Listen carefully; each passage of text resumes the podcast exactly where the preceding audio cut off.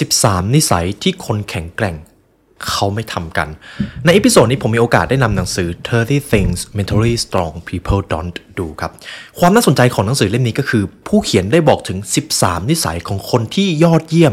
เขาเรียนรู้ที่จะไม่ทำ ฉะนั้นแล้วใน episode นี้เป็นโอกาสดีที่ผมจะพา learner ทุกท่านมาเรียนรู้เกี่ยวกับนิสัยที่เราควรควบคุมครับ เพราะท้ายที่สุดสิ่งที่กำหนดโชคชะตาของเรา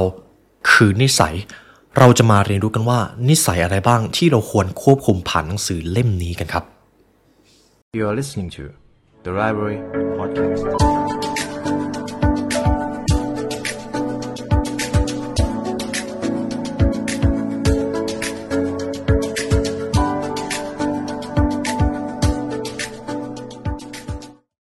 ในอีพิโซดนี้เราจะมาเรียนรู้กับหนังสือ 30 Things Mentally Strong People Don't Do ของคุณเอมี่โมริน ผมจำได้ว่าผมมีโอกาสได้อ่านหนังสือเล่มนี้มานานมากแล้ว ผมเองก็จำเนื้อหาได้คร่าวๆ ผมเลยให้ทีมงานช่วยเรียบเรียงมาอีกครั้งหนึ่งความน่าสนใจของหนังสือเล่มนี้ก็คือผู้เขียนครับ ได้เรียบเรียงถึง 13 นิสัยของคนที่แข็งแกร่งทางใจจะไม่ทำกัน learner คิดว่านิสัยหรือจิตใจที่แข็งแกร่งควรจะเป็นแบบไหน มีความชัดเจนในตัวเอง เชื่อมั่นในตัวเอง กล้าคิดกล้าทำแต่สิ่งที่สำคัญก็คือหากเราสังเกตคนที่เขาเป็นผู้นำที่เก่งๆ หรือประสบความสำเร็จ จิตใจของเขาจะแข็งแกร่งมาก เขาฝึก mentality ของเขามา หากเรามี mentality หรือความแข็งแกร่งทางใจที่ถูกฝึกมาอย่างดี โลกภายนอกก็ไม่ใช่เรื่องเกินควบคุมครับ ฉะนั้นเราจะมาถอดบทเรียนของคนที่มีความแข็งแกร่งทางใจ เราจะมาเริ่มกันที่บทเรียนข้อที่หนึ่งกัน นิสัยที่หนึ่งที่ผู้เขียนเขาได้บอกไว้ก็คือ they don't waste time feeling sorry for themselves คนเหล่านี้จะไม่เสียเวลาไปกับการเศร้าเสียใจต่อตัวเองครับ ในข้อนี้ครับ คนที่มีความแข็งแกร่งในด้าน mentality พวกเขาจะไม่เสียเวลาไปกับการเศร้าเสียใจต่อตัวเอง เรามาดูข้อนี้กัน การสงสารตัวเองเป็นเสมือนการเสพติด มันทำให้เรารู้สึกติด รู้สึก พึงพอใจและมีข้ออ้างในการที่จะประสบความสำเร็จในชีวิต ผมอยากจะให้เลนเนอร์ดูคนรอบข้างหรือดูตัวเองก็ได้ มีช่วงเวลาไหนหรือเปล่า ที่เราไม่เชื่อมั่นในตัวเองที่เราบอกว่าเราไม่เก่ง เราไม่ฉลาด เราทำอย่างนั้นอย่างนี้ไม่ได้หรอก อันนี้ก็คือหนึ่งในการ โทษตัวเองหนึ่งในการเศร้าเสียใจกับตัวเองเช่นกัน หรือพูดได้อีกอย่างก็คือคนที่มีความแข็งแกร่งทางใจ จะไม่เสียเวลามาบ่นโทษตัวเอง หรือจะหาข้ออ้างเพื่อที่จะไม่ลงมือทำเพราะคนที่มีจิตใจแข็งแกร่งครับ หากเขามีเป้าหมาย เขาจะไม่รอ เขาจะไม่นั่งเฉยๆเขาจะไม่รู้สึกเสียใจกับสถานการณ์หากต้องเจอกับความล้มเหลว คนเหล่านี้จะรับผิดชอบต่อบทบาทของตัวเองในชีวิตอย่างเต็มที่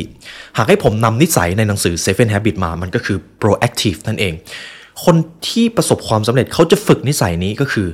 เขาจะมีความรับผิดชอบในชีวิตต่อตัวเอง ไม่ว่าจะเป็นสถานการณ์อะไรก็ตาม หากเขาเจอความโชคร้าย เราจะไม่เห็น moment ที่ว่าเขาจะมานั่งบ่นหรือมาโทษคนอื่น เราจะไม่เห็น moment นั้น รู้ตัวอีกทีเขาก็ไปลงมือแก้ปัญหาแล้ว นั่นแหละครับ คือนิสัยที่เราจะต้องฝึกเพราะท้ายที่สุดแล้วผมเชื่อว่าเราทุกคนรู้ว่าบางครั้งชีวิตก็ไม่ได้ยุติธรรมเสมอไป ฉะนั้นนิสัยข้อที่หนึ่งครับ พวกเขาจะไม่เสียเวลามานั่งเศร้าเสียใจกับชีวิตหรือความผิดพลาดของตัวเอง นิสัยที่สองที่คนสำเร็จจะไม่ทำกันก็คือ they don't give away their power พวกเขาไม่ละทิ้งพลังของตัวเอง พลังในที่นี้คืออะไร พลังที่ว่าก็คือ เราทุกคนมีอำนาจเหนือจิตใจ ไม่ใช่เหตุการณ์ภายนอก หากเลเนอร์ยังจำโค้ดของท่านมาคัสออเรเลียสได้ you have power over your mind not outside events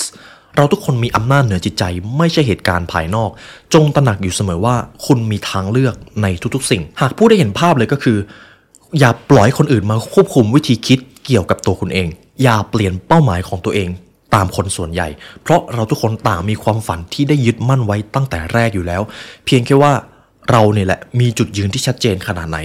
คนที่เขามีความแข็งแกร่งทางใจ จะเข้าใจสิ่งนี้ครับ เพราะคนเหล่านี้หากเขาจะมีเป้าหมายหรือหากเขาจะยึดมั่นในเรื่องอะไรก็ตาม เขาจะเป็นคนเลือกด้วยตัวเอง เขาจะไม่ปล่อยให้ใครมาเลือกให้กับเขา นี่จึงเป็นเหตุผลที่ว่าทำไมหนังสือการตั้งเป้าหมายทุกเล่ม ให้ความสำคัญถึงขนาดที่ว่า เป้าหมายที่คุณตั้งจะเป็นอะไรก็ได้ แต่สิ่งที่คุณจะต้องตระหนักเป็นสิ่งแรกก็คือ เป้าหมายนั้นคุณเป็นคนตั้งด้วยตัวเองหรือเปล่า นี่คือนิสัยที่สองครับ เขาจะไม่ปล่อยให้ใครมาควบคุมพลังของเขาเอง นิสัยที่สาม they don't shy away from change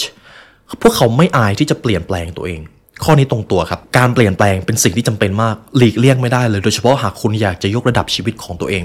คนสำเร็จจะอบกอดการเปลี่ยนแปลง ส่วนคนที่ไม่สำเร็จจะกลัวและต่อต้านการเปลี่ยนแปลง ฉะนั้นครับคนที่จิตใจแข็งแกร่งจะไม่พยายามหลีกเลี่ยงการเปลี่ยนแปลง ถึงแม้เขาจะชอบหรือไม่ชอบก็ตาม ต้องบอกก่อนว่ามนุษย์เป็นสิ่งมีชีวิตที่ไม่ชอบการเปลี่ยนแปลงครับ หากเราลองดูบริบทชีวิตจริง เวลามีการเปลี่ยนแปลงอะไรใหญ่ ๆ มันจะมีการต่อต้านกลับมาเสมอ มนุษย์ไม่ชอบการเปลี่ยนแปลง แต่มนุษย์ก็ต้องเปลี่ยนแปลงโดยไม่รู้ตัวเช่นกัน เราเรียกสิ่งนั้นว่าวิวัฒนาการ หรือการพัฒนาตัวเองก็ได้ แต่ไม่ว่าอย่างไรก็ตาม คนที่มีความแข็งแกร่งใน mentality และประสบความสำเร็จในชีวิต พวกเขายินดีต้อนรับการเปลี่ยนแปลงเสมอครับ พวกเขามีความยืดหยุ่น หากเขาล้มเหลว เขาจะมีคำคำหนึ่งที่ชื่อว่า resilience นั่นเอง เขาจะล้มแล้วก็ลุกขึ้นมา นั่นแหละครับคือหนึ่งในการเปลี่ยนแปลง ฉะนั้นผมอยากให้ learner สังเกตตัวเองดูว่า ปีที่แล้วกับปีนี้ ตัวท่านได้เปลี่ยนแปลงไปขนาดไหน งานที่ทำความคิดที่มีหรือความเชี่ยวชาญที่มีอยู่ ได้เปลี่ยนแปลงไปมากขนาดไหน หากท่านได้เปลี่ยนแปลงตัวเองไม่ว่าจะเป็นแง่มุมใดก็ตาม ท่านกำลังเติบโตครับ นั่นคือสิ่งที่ดี ต่อไปจะเป็นนิสัยที่ 4 they don't waste energy on things they don't control คนเหล่านี้จะไม่เสียพลังงานไปกับสิ่งที่เขาควบคุมไม่ได้ ในชีวิตเราหาก learner มองไปรอบๆ มีอะไรเยอะมากที่เราควบคุมไม่ได้ แต่สิ่งที่เราควบคุมได้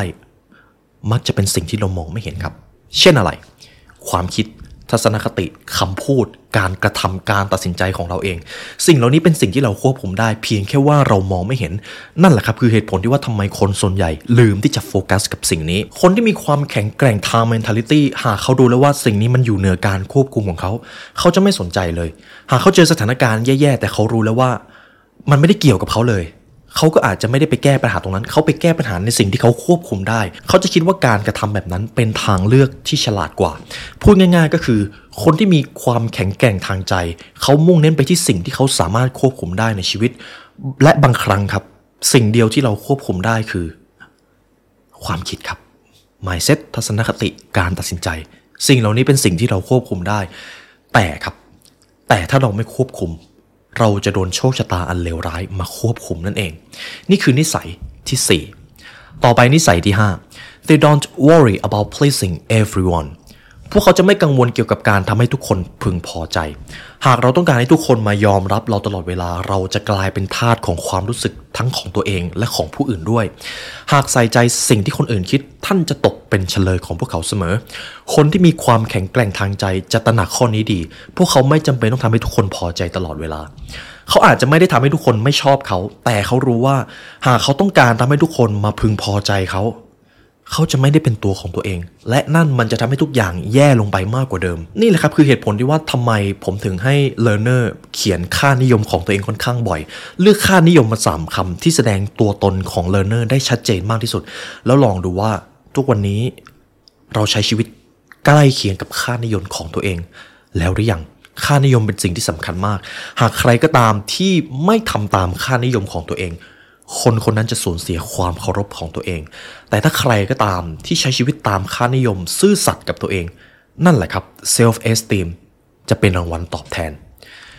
นิสัยที่ 6 they don't fear taking calculated risk พวกเขาไม่กลัวที่จะรับความเสี่ยง ที่ถูกคิดคำนวณมาเป็นอย่างดีแล้ว ความเสี่ยงในที่นี้ ความสำเร็จจำเป็นต้องเสี่ยงครับ นี่คือความจริงที่ผมเองก็ไม่อยากจะเชื่อ แต่หากเราลองดูทุกๆคนเลยที่ประสบความสำเร็จ learner ลองคิดถึงใครก็ได้ จะต้องมีสักครั้งที่เขาไปเทคหรือไปรับความเสี่ยงอะไรบางอย่างมา ในหนังสือ Skin in the Game ก็ได้บอกเช่นกันว่า ความสำเร็จควรอิงอยู่กับความเสี่ยง หากใครก็ตามที่กล้าแบกรับความเสี่ยงที่คิดมาดีแล้ว ความสำเร็จก็ควรจะตกเป็นรางวัลของคนคนนั้นมันจึงไม่ใช่เรื่องเกินจริงครับที่เขาบอกว่าชีวิตเปรียบเสมือนห้องทดลองห้องใหญ่ ยิ่งคุณทำการทดลองมากเท่าไหร่ มันก็ยิ่งดีเท่านั้น และทุกๆการทดลองไม่ใช่ทุกครั้งที่มันจะสำเร็จ และนั่นคือความจริง หากพูดถึงการลงทุน ความเสี่ยงก็จะแตกต่างกันไป แต่ถ้าหากเรายังไม่รู้ว่าจะลงทุนอะไร สิ่งที่ท่านกำลังทำอยู่ตอนนี้ก็คือการลงทุนกับความรู้ และเชื่อเลยครับ วันใดวันหนึ่ง ท่านจะได้เอาความรู้นี้ไปปรับใช้ในช่วงเวลาใดช่วงเวลาหนึ่งของชีวิต ดังนั้นแบกรับความเสี่ยง ลงทุนให้ฉลาด นี่คือคำแนะนำจากหนังสือเล่มนี้ครับ ต่อไปจะเป็นนิสัยที่ 7 ครับ they don't dwell on the past พวกเขาจะไม่จมอยู่กับอดีต ต้องยอมรับว่ามนุษย์ทุกคนมีปมครับ หนังสือที่เกี่ยวกับจิตวิทยาผมเริ่มได้เรียนรู้หลังๆ มนุษย์จะมีปมในวัยเด็ก โดยเฉพาะในวัยเด็กเรามีความเปราะบาง ไม่ว่าจะเกิดอะไรขึ้นเรารับมาทั้งหมด มนุษย์ทุกคนจะมีประสบการณ์บางอย่าง ที่เมื่อคิดถึงจะรู้สึกว่ามันจี้ใจดำมากเลยมันเกิดขึ้นในวัยเด็ก มันคืออดีตของเรานั่นเอง คนที่มี strong mentality ครับ จะไม่ยึดติดกับอดีต ถึงแม้ว่าอดีตบางครั้งมันจะกลายเป็นปมก็ตาม แต่ถ้าเราปล่อยให้ปมปมนั้น มากำหนดตัวตนที่เราเป็นอยู่ในตอนนี้ เราแพ้ครับ เราแพ้ความรู้สึกของตัวเองเลย และวิธีเดียวที่จะเอาชนะปมนั้นได้ก็คือ ยอมรับอดีตที่มันเกิดขึ้น และทำให้สิ่งต่างๆ มันแตกต่างออกไปทั้งปัจจุบันและอนาคต คนเหล่านี้จะยอมรับอดีตของตัวเอง และสามารถพูดได้ว่า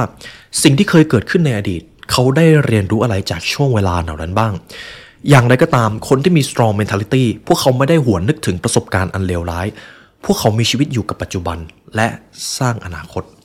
นี่อาจจะเป็นเหตุผลที่ว่าทำไมการอยู่ปัจจุบันเป็นอีกสิ่งหนึ่งที่เราควรจะเอาเข้ามาเป็นแกนหลักของชีวิตให้มากขึ้น นี่คือนิสัยที่ 7 ต่อไปผมจะพูดถึงนิสัยที่ 8 they don't make the same mistakes over and over พวกเขาจะไม่ทำผิดพลาดเรื่องเดิมซ้ำแล้วซ้ำเล่า อันนี้เป็นสิ่งที่สำคัญมาก หากเราทำผิดพลาดในเรื่องอะไรก็ตาม สิ่งที่มันควรจะตามมาก็คือการเรียนรู้ในเรื่องนั้นๆ แต่ถ้าใครก็ตามที่ทำผิดพลาดในเรื่องเดิมๆชีวิตก็จะลงโทษคุณอยู่อย่างนั้นครับหากเลเนอร์ยังจำหนังสือ หากชีวิตเปรียบเสมือนดังเกมได้เขาจะมันจะมีอยู่กฎอยู่ข้อหนึ่งชีวิตจะส่งบทเรียนให้คุณซ้ำแล้วซ้ำเล่าจนกว่าคุณจะเรียนรู้จริง ๆ หากคุณไม่เรียนรู้ คุณก็จะเจอโชคชะตาเลวร้ายอยู่อย่างนั้นครับ ซึ่งอาจจะเป็นการบอกโดยในว่า ถ้าคุณไม่เรียนรู้จากความล้มเหลว อีกไม่นานคุณจะเจอความล้มเหลวเดิมๆอีก นี่แหละครับคือสิ่งที่สำคัญสำหรับกฎข้อนี้ ฉะนั้นทางเลือกและเป็นหน้าที่ที่เราจะต้องทำก็คือ ความผิดพลาดอาจจะทำให้เราไม่สบายใจ แต่นั่นคือโอกาสที่ยอดเยี่ยมในการพัฒนาตัวเอง คนที่มีประสิทธิภาพในการใช้ชีวิตจะแบ่งปันและเรียนรู้จากข้อผิดพลาดของตัวเอง จริงครับไม่มีใครชอบความล้มเหลว ตัวผมเองก็ไม่ชอบความล้มเหลว แต่มันหลีกเลี่ยงไม่ได้ ทุกคนจะรู้สึกแย่กับความล้มเหลวเสมอ การตอบสนองต่อความรู้สึกนั้นต่างหากคือตัวกำหนดผลลัพธ์จริง ๆ ที่จะเกิดขึ้นในอนาคต คนที่มี strong mentality พวกเขาจะยอมรับความรับผิดชอบต่อพฤติกรรมของตัวเอง และเรียนรู้ความผิดพลาดในอดีต และนั่นแหละครับ คือบันไดที่ทำให้พวกเขาได้ต่อยอดไปสู่ความสำเร็จนั่นเอง ต่อไปจะเป็นนิสัยที่ 9 they don't resent other people's success พวกเขาจะไม่ริษยาความสำเร็จของคนอื่นครับ ในข้อนี้ตรงตัวเลย มนุษย์เป็นสิ่งมีชีวิตที่มีความอิจฉาเป็นหลัก แต่คนที่มี strong mentality ไม่ใช่ว่าเขาไม่มีความอิจฉา แต่เขาจะไม่เอาความอิจฉาไปเป็นความรู้สึกด้านลบต่อผู้อื่น เขาอาจจะเอาความรู้สึกอิจฉามาเป็นแรงบันดาลใจในตัวเขาเองก็ได้ แต่ถ้าใครก็ตามที่เอาความอิจฉาริษยา และเอาเป็นความรู้สึกด้านลบส่งต่อกับผู้อื่น อาจจะเป็นการพูดในแง่ร้าย อาจจะเป็นการบั่นทอนกำลังใจผู้อื่น อีกไม่นานพลังงานด้านลบเหล่านั้น จะหวนกลับมาทำร้ายคนคนนั้นเสียเอง แต่คนที่มีความเป็นผู้นำคนที่มีจิตใจที่แข็งแกร่ง เขาสามารถชื่นชมและยินดีกับความสำเร็จของผู้อื่นเป็นครับเลอร์เนอร์ลองดูว่า เวลาเจอใครประสบความสำเร็จ เราสามารถยินดีกับความสำเร็จของเขาได้หรือเปล่า หากเรายินดีกับความสำเร็จของผู้อื่นได้ เราคือคนที่มีวุฒิภาวะ เราคือคนที่มี strong mentality นั่นเองครับ ผมชอบโคนนี้ครับ when you are happy for other people you will attract and not repel successful people เมื่อคุณมีความสุขกับคนอื่น คุณจะดึงดูดคนที่ประสบความสำเร็จเข้ามาในชีวิต และคุณก็จะเป็นคนคนนั้นด้วย นี่คือนิสัยที่ 9 ต่อไปจะเป็นนิสัยที่ 10 they don't give up after the first failure พวกเขาจะไม่ยอมแพ้หลังจากความล้มเหลวครั้งแรก หรือครั้งที่ 2 3 4 คนที่มีความแข็งแกร่งทางใจ เขาจะไม่ล้มเลิกง่าย ๆ อาจจะใช้คำว่ากัดไม่ปล่อยก็ได้ ลองมาดูกันว่าบทความนี้เรียบเรียงว่าอย่างไร คนเหล่านี้จะไม่ถือว่าความล้มเหลวเป็นเหตุผลที่จะยอมแพ้ หากใครก็ตามที่เจอความล้มเหลวและล้มเลิกไปเลย นั่นคือคนที่ไม่มีความแข็งแกร่งทางใจ และเขาก็จะแพ้กับเรื่องอื่น ๆด้วย คนเหล่านี้ใช้ความล้มเหลวเป็นโอกาสในการเติบโต พวกเขายินดีที่จะพยายามต่อไปจนประสบความสำเร็จ ผมจะเอาอัตราชีวประวัติของผู้ชายคนหนึ่งมาเล่าให้ learner ฟัง ผู้ชายคนนั้นชื่อว่าโทมัสอัลวาเอดิสันครับ อันนี้คือเรื่องราวที่คลาสสิกมาก มีอยู่ครั้งหนึ่งที่โรงงานของคุณโทมัสอัลวาเอดิสันไฟไหม้ครับ ทุกคนเนี่ยก็แห่กันมาดูเลย ทีนี้ลูกก็ไปเรียกโทมัสอวาเอดิสันมา ตอนแรกลูกตกใจมากคนรอบๆ นั้นตกใจเลยว่าจะดับไฟอย่างไรดี แต่สิ่งที่มันน่าทึ่งก็คือ คุณโทมัสอวาเอดิสันครับ ยืนมองดอกไม้ไฟแล้วก็บอกกับลูกชายของเขาว่า ลูกรีบไปเรียกแม่และคนอื่นๆมาดู นี่จะเป็นดอกไม้ไฟที่ใหญ่และงดงามที่สุดเท่าที่เราจะเห็นในชีวิต นี่คือกรอบความคิดของเขา สิ่งที่เราวิเคราะห์ได้ก็คือ ในตอนนั้นผมเชื่อว่าคุณโทมัสอัลวาเอดิสันเนี่ยเขาก็เจ็บปวดครับเพราะโรงงานที่เขาก่อตั้งขึ้นมาผลิตภัณฑ์ที่เขาสร้างขึ้นมาไฟไหม้แต่สิ่งที่เขารู้ลึกๆอยู่แก่ใจก็คือ มันทำอะไรไม่ได้แล้ว ทุกอย่างไฟมันไหม้หมดแล้ว แต่อย่างน้อย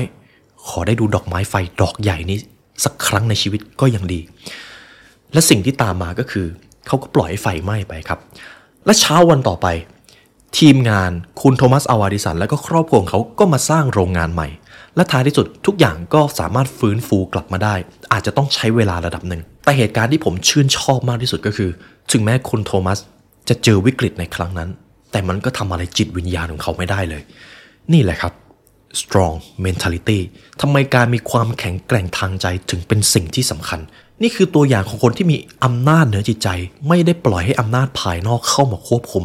หากเขาทำโปรเจกต์อะไรแล้วมันล้มเหลว เขาก็จะบอกว่าผมไม่ได้ล้มเหลว ผมแค่ค้นพบวิธีที่มันไม่ได้ผล ผมกำลังเข้าใกล้ความสำเร็จไปอีกขั้น นั่นคือสิ่งที่เราต้องยินดีสิ นี่คือกรอบความคิดของเขา มันคือสิ่งมหัศจรรย์ครับ มันจึงไม่ใช่เรื่องน่าแปลกใจเลยที่ทำไมเขาเป็นเจ้าของสถิติการเป็นเจ้าของสิทธิบัตร1,093 ชิ้นตลอดชีวิต และยังไม่มีใครทำได้เท่าเขา จนปัจจุบันครับ นี่คือบทเรียนจากนิสัยข้อที่ 10 ต่อไปจะเป็นนิสัยข้อที่ 11 ของหนังสือเล่มนี้ they don't fear alone time คนที่มี strong mentality จะไม่กลัวการอยู่คนเดียวครับ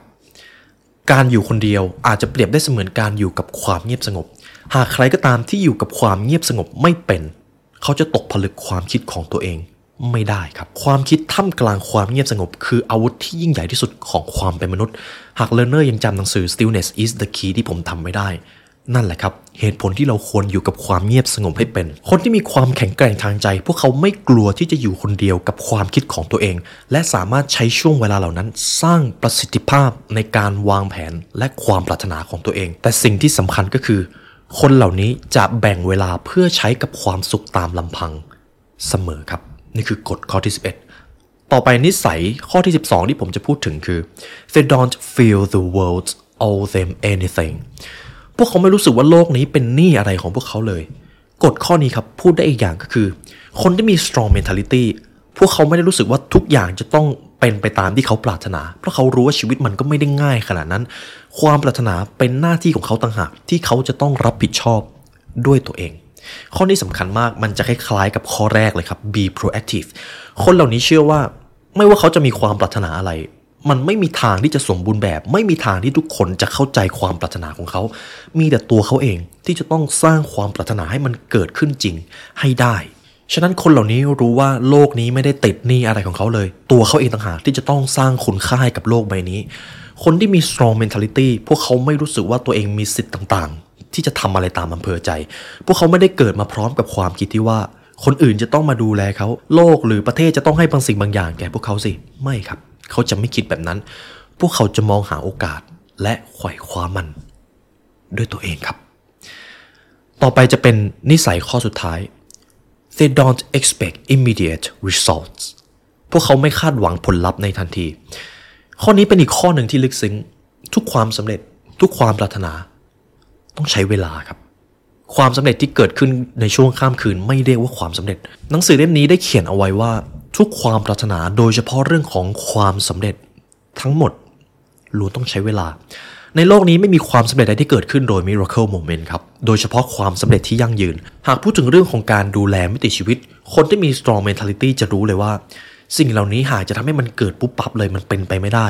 แต่เขาจะต้องค่อยๆ สร้างกิจวัตรและกิจวัตรนั้นหากทำวันแล้ววันเล่า มันจะกลายเป็นนิสัย หรืออาจจะบอกได้อีกอย่างหนึ่งว่า เรื่องราวที่บอกว่าการประสบความสำเร็จภายในชั่วข้ามคืนทั้งหมด มันคือเรื่องโกหกในโลกนี้ไม่มีความสำเร็จใดที่เกิดขึ้นภายในชั่วข้ามคืน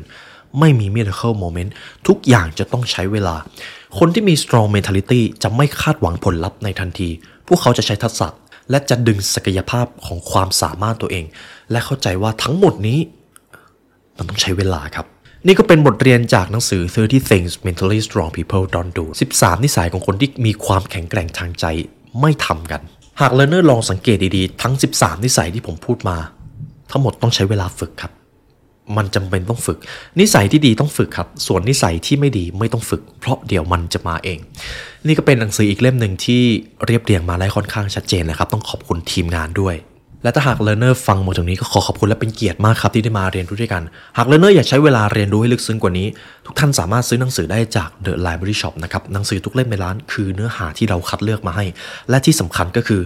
เพราะการเรียนรู้จะทำให้คุณเป็นอิสระ ทุกๆ การเรียนรู้คือช่วงเวลาที่ท่านกำลังออกจากกรอบความคิดเดิมๆของตัวเอง มันคือช่วงเวลาที่เรากำลังเติบโตครับ และในวันนี้ได้เวลาอันสมควรแล้วทีมงาน The Library และผมขอลาไปก่อน ขอให้วันนี้เป็นวันที่ดีของทุกท่านครับ สวัสดีครับ